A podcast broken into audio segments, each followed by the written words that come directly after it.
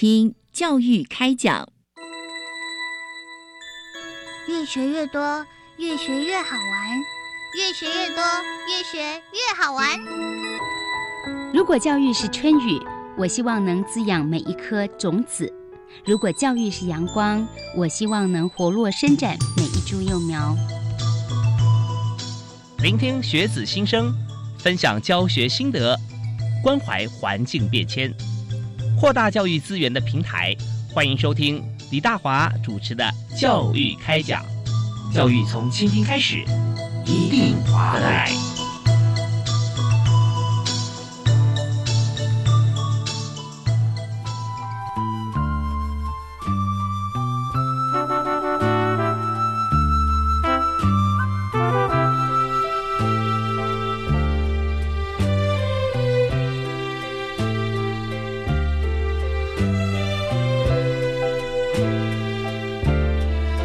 各位亲爱的听众朋友，大家晚安！非常欢迎您锁定国立教育广播电台，收听今天教育开讲节目，我是主持人李大华。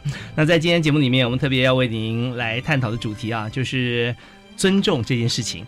那么，呃，尊重其实我们在社会上面，不管在家庭里面，还是在任何一个场域，尊重是最基本、起码的礼貌。但除了礼貌之外，我们要再照顾到一些心理层面，不止他人哦，包含自己的心理。其实尊重它是。灵丹妙药非常神奇。如果你真的做出了对人尊重，其实相对来讲对自己也是最好的尊重。那么在今天这个题目啊，是教育部呃学生事务与特殊教育司所安排的这个节目主题。当然，尊重差异啊，我们的主题呃全名是尊重差异，但是在里面也会包含性别平等这一部分。我们稍后请我们的特别来宾来谈一下啊，不管是尊重还是性别的部分啊，有呃比过往哈这个二分法啊，可能还有都。小小复杂一点点，但是不论任何的性别哈，我们都从尊重角度来出发。呃，事实上哈，对于所有的大我小我都是很开心很快乐的事。那要谈这个主题真的不容易，所以我们特别邀请到专家中的专家，是国立彰化师范大学教育学院的院长林千惠教授。林院长，您好。您好。是非常欢迎院长啊！谢谢您。对我们今天邀请院长来，就跟我刚刚介绍的一样啊，特别邀请您来谈在尊重差异这一部分。那其实学教育这件事情啊，本身来说，其实现在我不知道以前在填这个志愿的时候啊，像我念书那个时候啊，或者您念书的时候，可能也是就是先填了志愿，然后再去分发。没错。对。那么现在如果在选择。学系所的时候，那在学测对不对？那时候这个还可以填五个志愿哈，嗯，然后再去面试。所以现在呃，要学教育啊，这件事情以教育为基底的这样子的一个学位哈，那比例上面跟在过往的时代来讲，似乎好像现在比较少一点。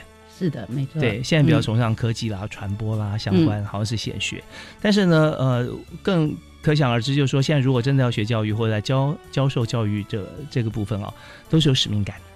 啊，所以先从老师谈起好不好？就是您当初在学习这个呃教育的部分，特别是身心障碍教育啊，那呃这个过程，先跟大家来做一些说明。先跟各位听众问一声好啊，是老师好。嗯，刚刚听到李大华先生说，他跟我是一样，先填志愿再考联考，我很惊讶，因为他。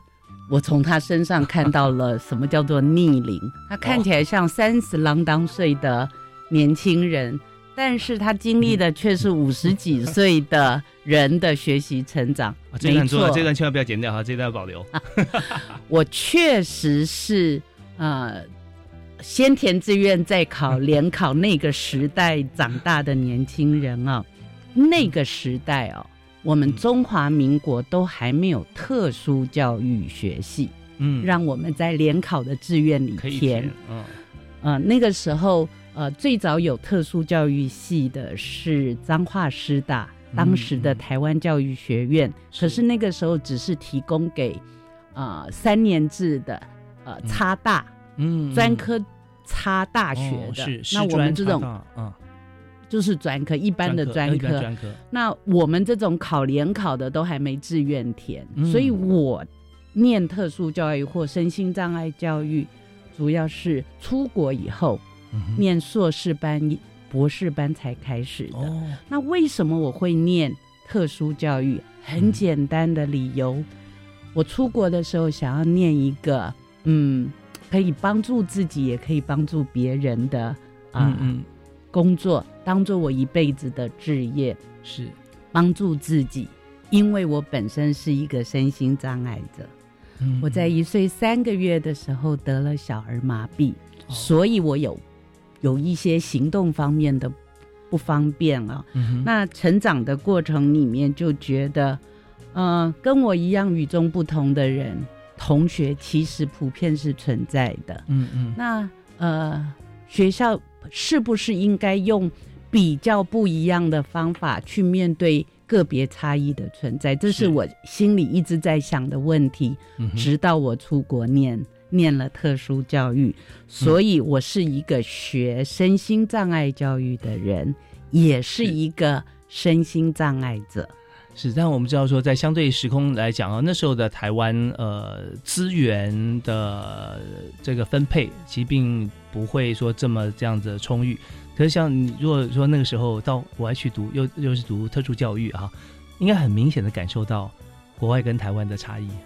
嗯，其实我到呃国外开始接触特殊教育后，我才赫然发现，没人在管肢体障碍教育。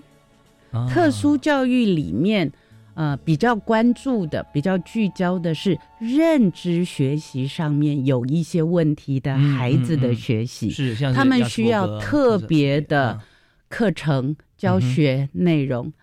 像我这样子肢体障碍者，他其实只要有好的硬体无障碍环境，其实基本上我们可以跟别人做同样的事情。是，只要一点点的调整，嗯其实很多时候个别差异是可以可以不用去啊，不用去消弭它，这是个别差异是存在的，但是大家都可以是一样的。嗯嗯嗯，好是所以我不晓得您您您对于流行应该比较敏锐。我刚刚讲说，每一个人都有个别差异，但是嗯大家都是一样的。这个我其实是在呼应蔡依林的那一条 流行歌曲，叫做《不一样又怎样》。哦，是是这条歌超红的，对不对？嗯自从他在金曲奖打歌以后，他又更受到重视。嗯我真的那一天听在他他领奖的时候，呃，说了那么一句话，他说要用同理心去爱身边的每一个人。我就觉得我们中华民国有一个这样子的艺人。真是了不起呀、我们真是一个友善的国度。那天晚上我就觉得心好温暖。对啊，我们很感谢啊林宪慧老师跟我们分享这个蔡依林她的这首歌，光是听歌名哈，大家就可以了解说，这个我们如果今天都能够敞开心胸去看到自己以外的人，或者说我们可以呃接受啊，像呃别人或者说来让别人知道说，其实不一样又怎样，像这件事情。是的当然他在在这句话如果成立之前，其实很多事情要做，也就是说。他是，他可以说是一呃一个一个想法，或说一个口号。但是如果真落实到每个人都觉得说，对，我们可以容许不同的差异存在啊，就差异存在啊。嗯那那这件事情说，这个社会其实它就相对来讲和谐许多。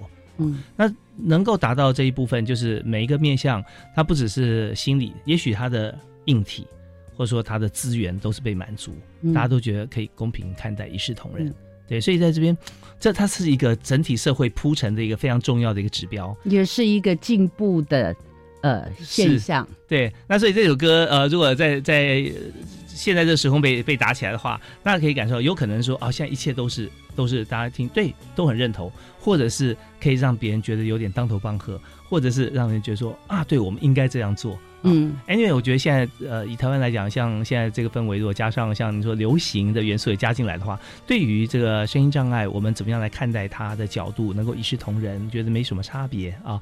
呃，或者说我们本来就应该有做改善很多，像是在职场上的职务再设计啊，是或者呃无障碍空间，嗯都觉得说，你不要说哎这边有无障碍空间哦，而是说哇这边居然没有无障碍空间，嗯。那种感觉其实那才就对了。啊是的，OK，嗯那我们今天也是非常感谢老师啊，院长来我们来我们节目现场。那谈到声音障碍，呃，我们去从这个差异、呃尊重差异的角度来谈的时候啊，但也有谈到性别平等啊。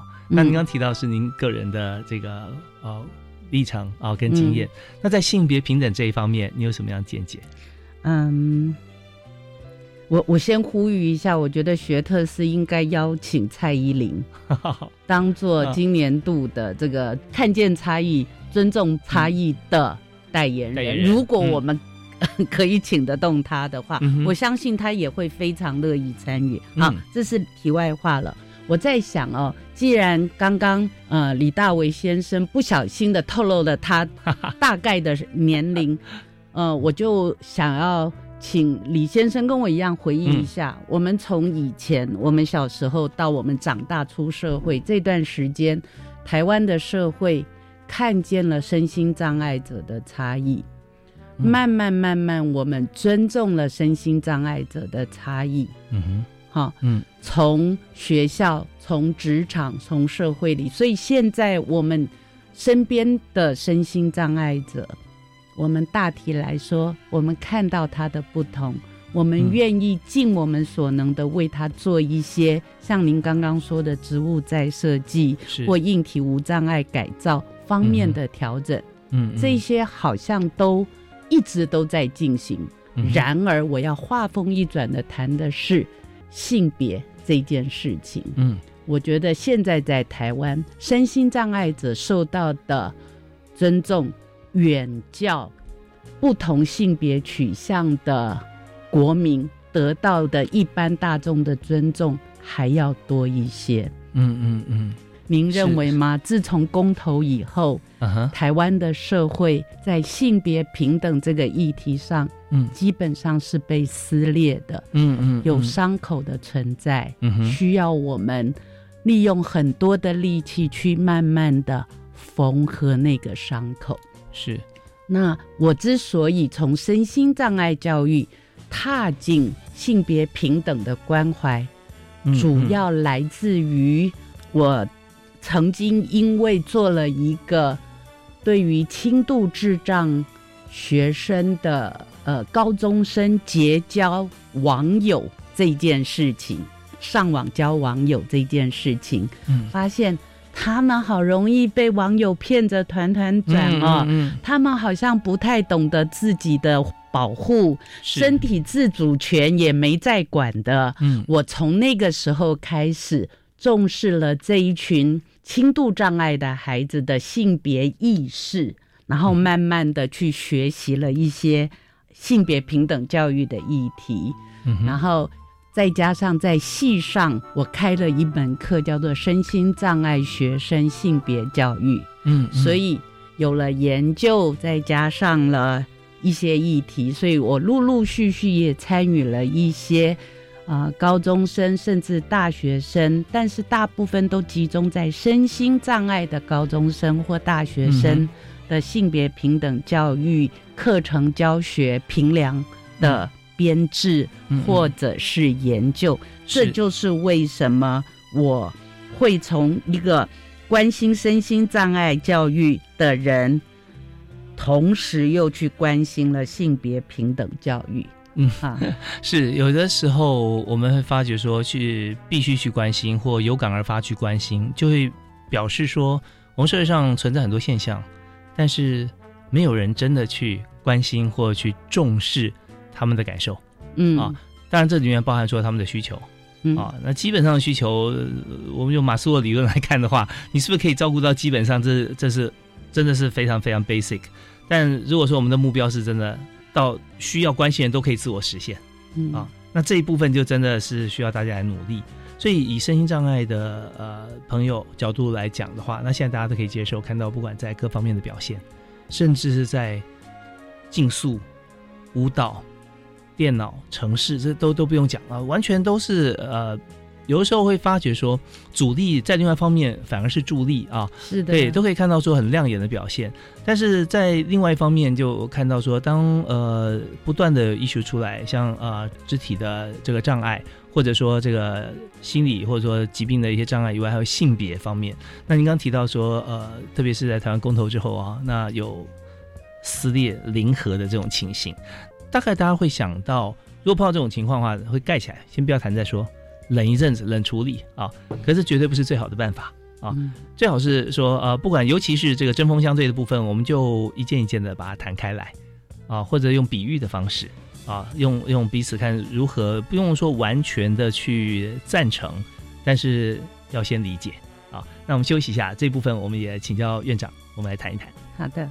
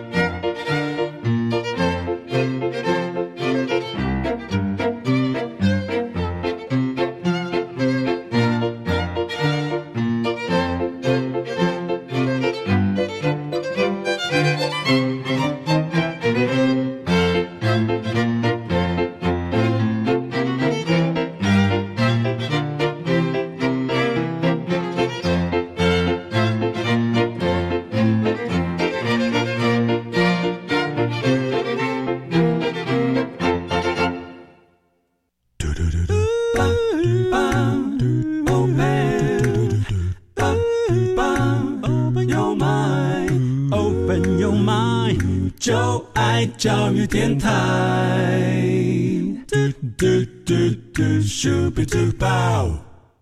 您现在所收听的节目是每个星期一跟星期二晚上七点零五到八点钟为您播出的教育开讲啊，我是主持人李大华。我们在今天特别为您邀请国立彰化师范大学教育学院的林千惠林院长，在我们节目现场跟大家谈身心障碍跟性别平等这一部分，我们如何来尊重。在社会上，在身边的差异化。那刚才有特别请教院长啊，刚刚有提到说，像性别平等这件事情，性别的议题，台湾目前在公投后基本是撕裂的啊，因为它的结果跟后续的情形可能会让一部分的人不认同。那么在呃往后的情况，就在立法通过之后，那么也可以看到社会上的某部分的对立啊。那像这样子的情况哈。您觉得说用什么样方式去面对，或者说更积极的方法，让大家可以尊重或者和解？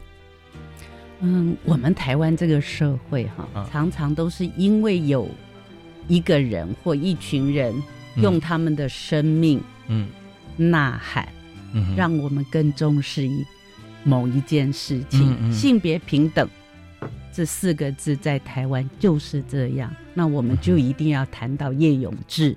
嗯，这个年轻人，嗯哼，叶永志这个年轻人在将近二十年前，也就是公元两千年，民国八十九年的时候，嗯哼，他用他的生命唤醒我们要去重视个别差异，性别的不同的个别差异。这也是为什么蔡依林在金曲奖上面会提到叶永志这位年轻人。嗯哼，那。呃，叶永志事件以后三年，教育部终于有了第一套保障我们全国学子的性别平等教育法，也就是教育部希望从播种开始，其实很多的尊重来自于教育，是。尊重是一定要教的。OK，那叶永志的事件啊，相信很多朋友了解，但有很多的听众朋友可能也不清楚。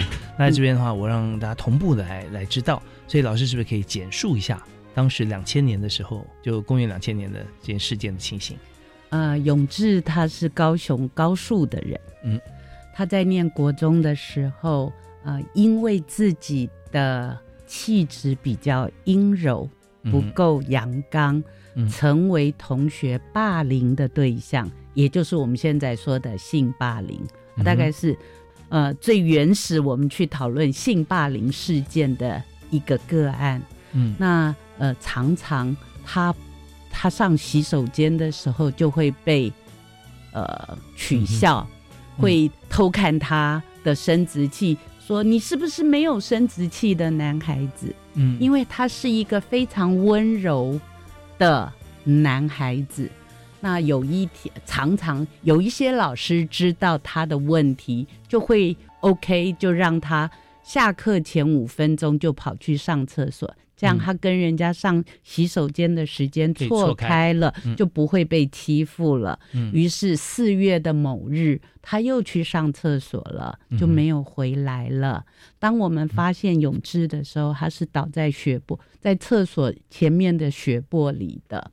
好，这嗯件事，呃，从那个时候开始，呃，我们才开始知道说，哇，不尊重差异，好、嗯甚至去污名化一个呃差异比较明显的特质的人的时候，他其实就等同间接谋杀了。嗯好，是这个就是这个叶永志事件。嗯好，那呃，已经快要二十年了。我知道今年或明年我们都还会有大型的呃纪念的活动会办理。是，那当我们觉得说对一般人也许远离这个议题哈，或嗯跟自己觉得呃从来没有思考过像这样子的问题，我我讲问题不是呃叶永志事件，而是说呃性别差异它可能造成的影响，只是觉得自己的呃喜恶啊，那当然我觉得尊重是非常重要的，没有人要求说每个人都必须要变成啊、一定要啊、成为这样子的一个呃性别认同或者说参与，但是是不是可以相对尊重？因为它是跟大家一样已经存在这个地球上面的啊，不管是呃如何的成因，但这边呃如果用另外一种形式，就是完全的不尊重啊，那么呃所造成的现象，极有可能就是这样事情不断的在在发生哈，在重演。那当然在中间过于不及的一些做法，大家可以讨论啊，可以讨论，甚至有些呃制度啦，或者说呃课程啦，也可以尊重每一个人，然后看或者说每一个场域，大家可以来在一步一步往前走的过程当中啊，我们可以修得更加完美啊。但是呃，在此时此刻，我们看到呃，它还是有很多现象，真的需要我们多多去沟通啊。像院长这样子，我们常常透过呃大众传播媒体啊，跟大家来谈谈尊重性别平等这一部分啊，真是很有必要啊！不要等到碰到了啊，或眼见才觉得哦，真的真的那么重要啊。其实呃，我们必须要更宽容啊。不管对任何一个认同的性别者来讲，都是对于对方要更宽容啊。是好，那我们在这边呃还有一点时间哈，我想、呃特别要介绍一下这个院长啊，嗯，在教授啊学习教授了像尊重的这么多项的这个主要课程之后啊，那呃您觉得您自己对于呃现在啊看待这个社会哈，您是什么样的心情？我们现在先听一段音乐回来之后，我们继续请今天特别来宾国立彰化师范大学教育学院的林千惠林院长为我们来做解答。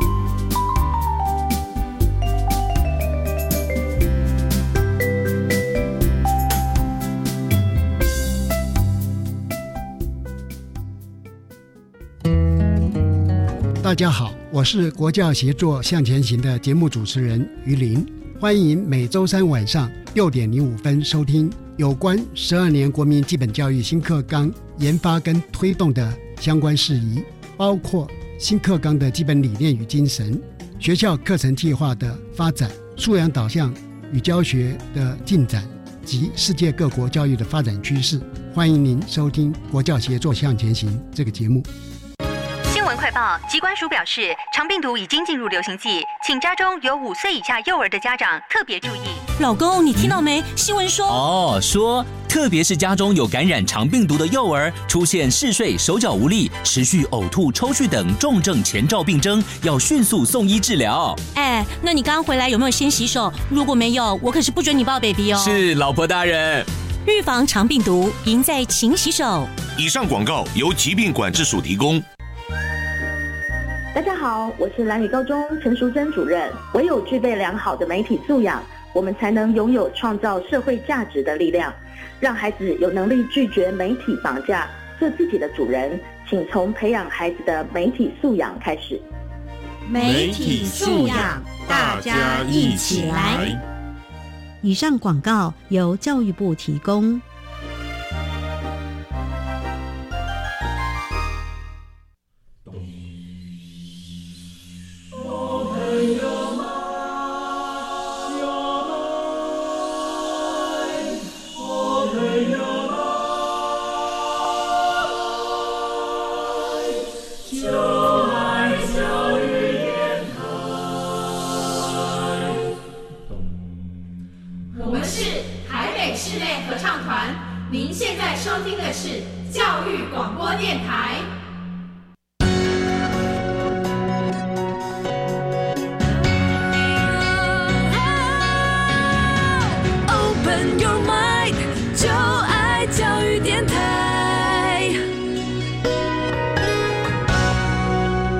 您持续锁定国立教育广播电台。那么今天教育开讲，我们特别邀请到大家的好朋友，国立彰化师范大学教育学院的院长林建慧林教授。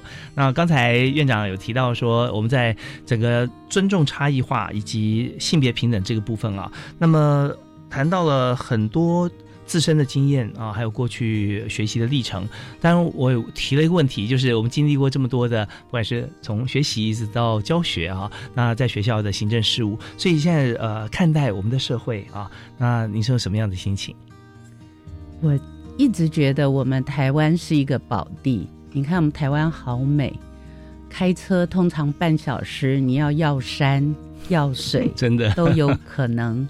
人家都称我们台湾最美的风景是人，我也完全的认同。从几件事上，你就可以得到印证。比方说，我们这几年开始，政府大力在推动所谓的 CRPD，CRPD 也就是身心障碍者权利公约，这是一个跟联合国同步推展的一个社会运动。CRPD 它主要呃希望呼吁的是人跟人、身心障碍者跟非身心障碍者一般大众之间的融洽相处。只要我们愿意花一点点的力气去做一些小小的调整，身心障碍者跟非身心障碍者他可以有同样的能量的展现，甚至有同样的。能力去贡献社会啊！另外一件事，我觉得很值得一提的是，我们现在甚至有所谓优势导向的身心障碍教育，也就是我们现在身心障碍教育的老师，我们都被提醒几顾代义叫做拜拜阿贝马基波坦，也就是所有的身心障碍学生。都需要我们，也鼓励我们要积极的从他身上找到亮点。那个亮点的发现、发扬光大，其实某种程度，他就让这个身心障碍的孩子的一生可以逆转胜。嗯嗯嗯。我们台湾去年开始成为亚洲性别友善的第一名模范生。我们有了我们自己的多元成家的保障的法令，所以这一些现象都让我们知道，我们是一群懂得反省、尊重差异的人民。是，所以在这个非常平和的一个社会里面，但是有凝聚很多不同的热情的爆发哈。可是老师对于台湾社会是有信心的，不管是在政治方面啊，在社会方面啊，在各方面，其实都会大家会彼此思考啊，用同理心，然后最后沉淀下来，再凝聚更大的力量啊，这就是台湾可贵的地方啊。呃，当然我们在今天也谈到说，在个别差异这个部分哈，我也特别想请教林院长啊，来谈一下，就是当个别差异，我们还分很多种不同面向的个。个别差异，那我们在各个不同面向啊，您是呃怎么怎么样来从中间哈，能够给予大家一个见解的角度啊，去看如何让这些差异啊，我们可以呃获得尊重，或者我们怎么样去看待这些差异，让我们觉得说大家都非常自在。只要有人在的地方，就有个别的差异。是，只要有两个人啊，是。这个一部分来自于先天遗传，一部分来自于后天环境啊。嗯，这个是我们没有办法去否认的。嗯哼，大部分的时候，我们谈的个别差异，可能会比较习惯去讨论到外貌、身高、体重这一些生理的特征。嗯，好，人跟人之间的不一样。甚至有的时候，我们除了生理的现象，我会去讨论一些啊心理的现象，比方动机啦、人格特质的不同啦，嗯，所以啊个别差异它是普遍存在生理跟心理方面的啊，当然学习也会有个别差异，是啊，呃，有的人就是。过目不忘，嗯嗯，有的人念了九十九遍，他还是记不起来，这也是个别差异。所以现在教育部在推的新课纲，我们的一零八新课纲，它有一个很重要的原则，就是面对我们未来的学子，我们要实施差异化教学。哦，也就是我们承认，我们现在当老师的。绝对不是一个动作就要号召全班三四十个孩子同样的反应，因为我们知道孩子之间是不一样的，所以我们要实施差异化教学，或者是我们以前都熟悉的因材施教。这一件事，在新一波的教育改革里面是得到非常非常高的强调，这也是中华民国越来越进步的一个。指标，我们更懂得去反省，不是一言堂，不是知识化的教育了。嗯嗯，其实我常常觉得这边哈会有点迷思，就是说以目前来讲，因为少子女化的关系，所以我们的学生人数也变少了。相对来讲，其实呃老师跟学生的比例哈，呃老师这样呃比例有增加啊，那这样子包含学习的空间或容许的个人发表的时间啊也增多了。那是不是也因此更能够让个别化差异更在这种时空环境底下会被尊重？是，嗯。不过我们刚刚提到的个别差异都比较强调的是个体间的差异。嗯嗯。所以老师要懂得对于 学习速度不太一样的低中高三组去做一些不同的教学的安排。我现在更想要提醒的是，除了个体。间的差异以外，嗯，我们还有一个隐形的，有的时候容易被忽略的，叫做个体内在差异。哦，这个是什么？其实啊，像我好了，我我觉得我的记忆力很好，嗯，我的组织能力很好，嗯但是有的时候我的分析能力就不见得很好，嗯，每一个人身体里面。的有一些能力有优弱之分，嗯，那这种现象出现在一类身心障碍学生身上是最为明显的。哦，那一类的学生就叫学习障碍学生。是学障的孩子，他很可能字看不太懂，但是他有一个很棒的艺术天分。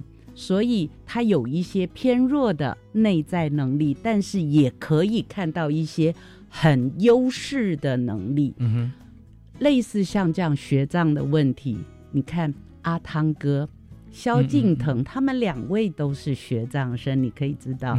为什么我们刚刚要强调优势导向的身心障碍教育？是是。拜拜啊，贝马吉波坦，你那车都去波坦，一马踢了以后可以跑很快呢。好，对，其实我们在这个呃发挥自己的强项啊，真的是非常重要。那但是在这边就有很多的学习理论啦，那呃。不知道在学理上面是不是如此？因为我们看到好多像是呃潜能开发啦，啊，学习黄金期啊，啊，或者说到了几岁之后就说好 OK 了，你都踹过了，你就赶快发挥你那个最强项吧，其他那个不够强的你就放弃了啊。是是，所以也真的是这样子。嗯啊，那有没有一个好像年龄时间的一个 range？好像说大概呃开发的时间在几岁之前，或者说你要冲刺的时间在几岁之后？我想李先生一定听过那个七岁。之前是那个 所有的发展的黄金期，如果家长能够把握在七岁之前，嗯，在陪伴孩子成长的过程里面，很细心的去观察到自己的孩子的优弱，其实六七岁的时候，其实都已经开始可以渐渐浮出来，有一些能力是冒出头来的了。嗯嗯嗯。哈，不过我还想强调的是，刚刚的个体内。在差异是除了学习上面，比方身心障碍的孩子里面的学障生以外，还有一个很容易被我们忽略的个体内在差异，就是性别认同。哦，好，我可能是一个呃外表女生，但是我内心住着一个小男孩。嗯哼，你可能是反过来的。嗯，最近大家一定呃都知道 Top Gun。因为阿汤哥又在宣传第二集了，那我们台湾在很多脸书上就会分享说，哦，阿汤哥三十年好像，呃，蛮冻龄的。那，呃，就是连带的就会去讨论到第一集的女主角，她的名字叫做 Kelly McGillis 啊。那这位小姐，人家就会。啊，有一点点反讽的说：“哎呀，她现在就算要来演她妈都演不来，因为她的外表崩坏了很多。”嗯嗯。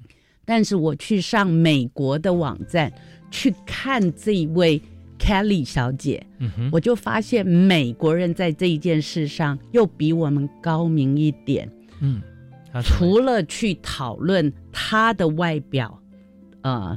已经进入五六十岁，应该呃有的老化的自然现象以外，他们更是用肯定的语气去啊去赞赏他坚持不做医美、不做保养，让自己自然老化，然后让自己的内在散发成熟的光彩。他甚至还会很很认同他的一件事情，就是。呃，凯莉小姐，呃，结了两次婚，也离了两次婚以后，嗯，现在她跟她的同性伴侣，嗯，两个人过着非常幸福美满的生活，连这一件事，大家都会用欣赏肯定的眼光拿来讨论，嗯，所以当我们台湾的。脸书群众们还在讨论他外貌的改变以外，大啊什么之类的这样，嗯嗯，显然国外的呃朋友他们更进一步的去看到这个差异背后代表的。尊重的意涵，所以我觉得这一件事是值得我们拿出来作为一个社会机会教育的，而且真的是很好啊，因为这两位人物不只是美国知名，台湾也非常知名啊。嗯，那么呃，做的描述的立论的基础跟动机以及影响力，却跟台湾的非常两极化。啊，两极化。那当然，我们看到在中间，像刚才林院长提到美国呃网站啊，因为它是在同一个媒体，也许不同的媒体，但起码可以看出来，在网站上搜寻的一些文章资料，它是充满了尊重与包容。是，对。那台湾，呃，不能说它是台湾或者说亚洲的文化啊，就是八卦文化这样子，大家一直去比较尖酸刻薄的去去撰写，好像呃让人觉得不堪，然后。就变成新闻啊，因为新闻就是，呃，什么之最嘛啊，最好的没有人看，哈，最差的啊，最耸动的、最不堪的怎么样？然后觉得哦，你看我有这个，然后大家来来阅读。可是事实上，像这样新闻读起来，其实没有人会有收获的。啊。所以呃，这边当然了，我们也也在抱怨收视率这件事情，因为收视率呃，以台湾来讲，其实最具有大家认为的公信力啊，挂号 就就是 AC Nielsen 啊，那它大概一千多人可以决定。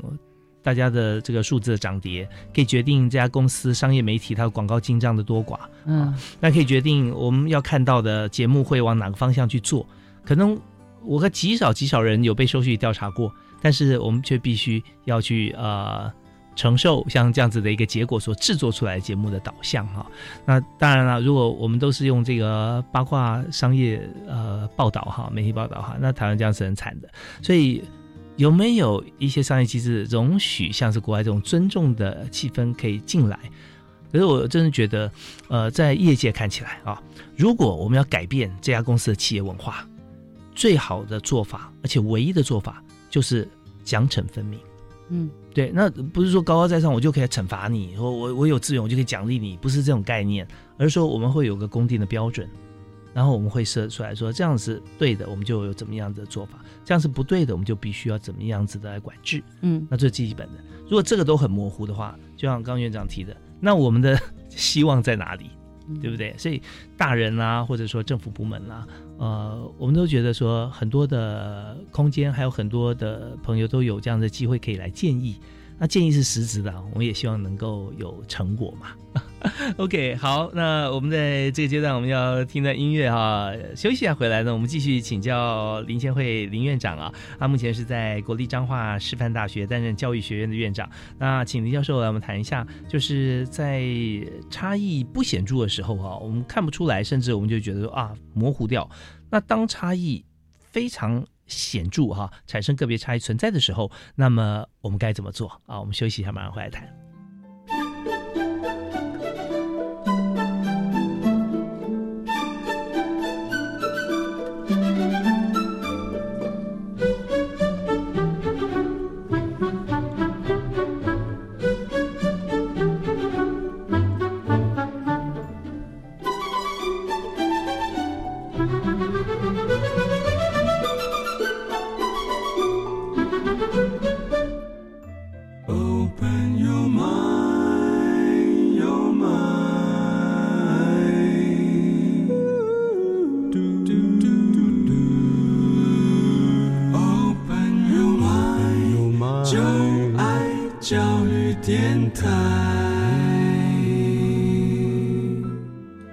天在教育开讲节目现场，我们发觉说我们主题啊是全龄化啊，只要你活着的人都必须要尊重别人。没错，是，所以我们今天特别邀请林建慧林院长哈，和我们来分享，也是林院长每天在身体力行啊，他的专长就是尊重，尊重个别差异，尊重所有的差异。所以我们在这一段哈，我们首先要提出来，就是当这个差异不明显无所谓，当差异非常明显出现的时候，已经存在了，那么谁都看得见，那这个时候我们应该怎么做？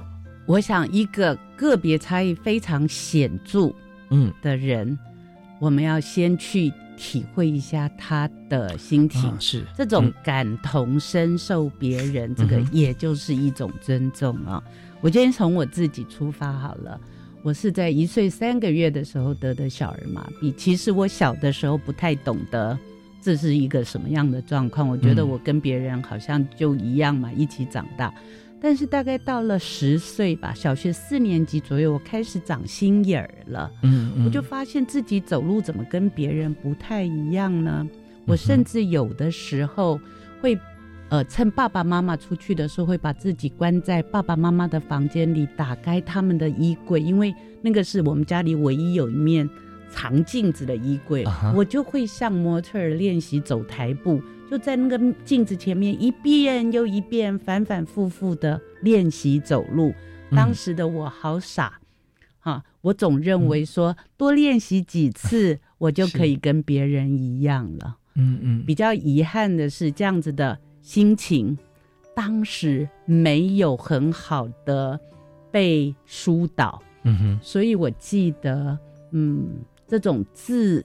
尊自卑的矛盾混合的感受，一直到了高中就集大成，啊，我高中念的是中山女中，嗯。我是台北市人。是。那中山女中要穿白衣黑裙，是。啊，我到那个时候哦，十五六岁的少女了，我甚至威胁我的妈妈要帮我去拿假的医生证明，说我的嗯脚的皮肤严重的过敏，所以不能看到阳光，所以我中年要穿长裤。所以嗯您懂吗？那个小女生的心情真的是需要辅导。嗯嗯嗯，当时的我总认为把脚盖住了，没人看到，这个现象都不存在了。所以我要强调的是，当一个人个别差异非常明显的时候，那个人当事嗯人是需要被辅导、被开导的。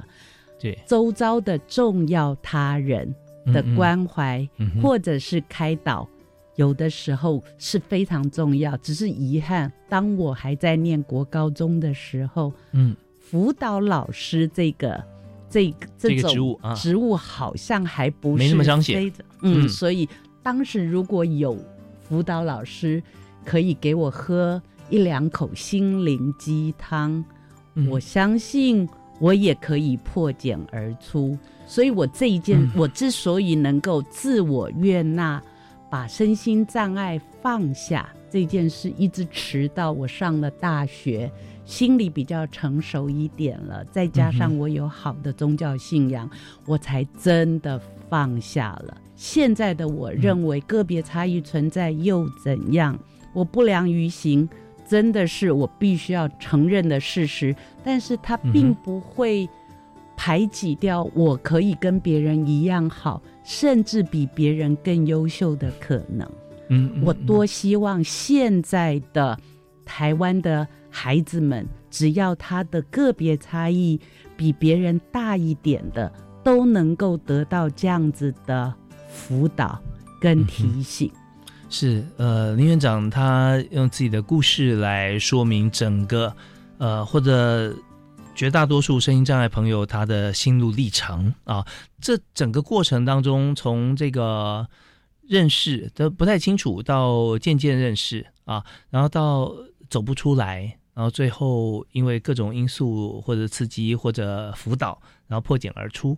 其实呃，当然我们知道说这过程来讲，对您或对很多朋友来说是非常辛苦的。现在谈起来，回头看起来好像可以侃侃而谈，谈笑风生，但在在过程当中，尤其是在这个青春少女的那段时间，一定是对你来讲极大的一些啊、呃、心理上的一些沉重的压力跟负担。那么呃，我们从这个角度。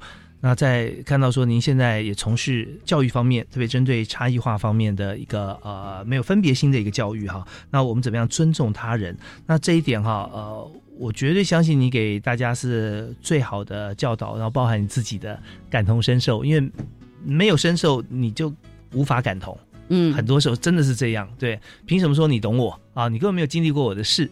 但是在您在跟呃所有同学在在呃教授他们各种方面知识的时候，其实你做最好的一个讲述的示范。那当然在这边哈，我也想说，我们时间节目时间关系，是不是可以透过我们的节目哈，可以送给大家几句话？那当然了，有有一些像是您特别也要跟我们分享的，像是嗯不一样的心理感受啊，还有一些星芒特质的剖析啊。那这这个部分好像也是我们今天想要分享的精髓。呃，我们都会知道，像我刚刚一直讲说，呃，有一些身心障碍者是不良于行，有一些身心障碍者可能是认知学习不太好，像智障者。可是您知不知道，有一群身心障碍者，他真的就是心盲，心盲就是看不到别人跟他的不同，也就是他的感同身受的能力出了问题。这样子的人，比方说自闭症患者。雅斯伯格症患者，嗯嗯，是这样子的，所以像这样子有心盲特质的身心障碍者，更需要我们去尊重，因为他真的不知道我们在想什么。嗯，好，就觉得大家都跟他一样。嗯、哎，对，OK，所以在今天的话，我们就不要想的这么主观、那么自我。你觉得身边人跟你都一样，就表示世界上全世界每个人都跟我们一样？事实上不是的，是的，在某些情况或者是呃场域里面，可能你还是少数啊。那这时候你怎么样去用这种观点去呃体谅，然后去尊重，这非常重要。所以尊重它不但是一个心理的态度，它有时候更需要被教育。嗯，啊，因为大家没有这样子的一个感受啊，没有这个习惯。呃，可是尊重别人、尊重彼此，却是一个区域、国家或社会进步的原动力啊。好，那在这里，我们是不是也可以请老师来谈一下这个同理心要怎么样来培养？同理心的培养可以从啊身教言教开始。我知道现在在啊收音机旁边有很多的关心教育的家长，嗯，或者您刚好也是老师，在家里、在学校里，甚至走入社区，大人做事，小孩在看。嗯，我们从我们自己出发去做最好的示范，这是一种好方法。另外一个很好的方法就是透过阅读或者是观影来学习，看电影、看书来学习尊重跟同理，其实是一件很棒的事情。那呃，有一群哈佛教育学院的老师们。他们带领呃他的学生跟社区的居民在发起一个叫做 MCC 的运动。哦，那是什么？M 就是 making，嗯哼，C 就是 caring，嗯嗯，照顾，嗯，C 就是 common，making caring common 计划。这个 MCC 计划就是他们希望啊。每一个人都能够成为带头关怀、带头尊重的领头羊。如果每一个人都愿意当那个领头羊，这个社会或这个社区，它自然就充满了尊重跟关怀的正面能量。是是啊，那最后我想要呃用两句话来跟听众们互呃共勉。好，好。第一件事情是啊，我只看我拥有的，不看我没有的。嗯嗯嗯，这一句话很简短，但是这一句话我花了二十年的时间才学会它呢。我愿意把这一句话拿来跟收音机旁的所有听众分享。我只看我拥有的。我不看我没有的哇，这是太重要了。嗯，特别是呃很多的抱怨啊，很多的这个呃不平啊啊，都是从这边开始。因为只要有这个负向情绪的话，它会占据你整个心房，不是一天两天，可能是好几年，甚至你有这个习惯的话，只看你没有的，不看你拥有的，可能一辈子都会不开心啊。所以收音机前的爸爸妈妈，请您从明天开始。我今天晚上陪孩子上床睡觉前，就开始陪伴他们，看到他们自己所拥有的美好事物。太好了。那第二句还有一句是啊，要学会尊重他人，他人才会尊重你。一切从我做起。嗯，我们每一个人都可以带头来做尊重，带头来实践。同理心这一件事儿，不管面对的是什么样的差异，显不显著的差异，但是从我做起，因为我懂得尊重差异，真的太棒了。呃，我想很多朋友在这边听到这两句话啊，我们前面讲过，后面这句话啊，大家会很有感受哈。其实人生就是一场非常大的竞赛啊，你尊重别人，别人就跟你比赛，我会更尊重你；反过来，你不尊重别人。你也别想你会跑最快哈，那每一个人都会因为你的不尊重而都不去尊重你，所以这部分哈，尊重真的是呃非常非常重要的一件事情。那也是呃回到我们今天的主题，尊重差异。非常感谢林千惠林院长哈，不客气。对，真的是呃这个一以贯之啊，从头开始尊重到最后这句话，特别送给我们所有的朋友哈啊，要学会尊重他人，他人才会尊重你，一切从我做起。那我们再次谢谢。国立彰化师范大学的教育学院李千惠林院长，非常感谢您，谢谢，祝大家平安，日日是好日。好，也感谢您的收听，教育开讲，我们下次再会，好，拜拜。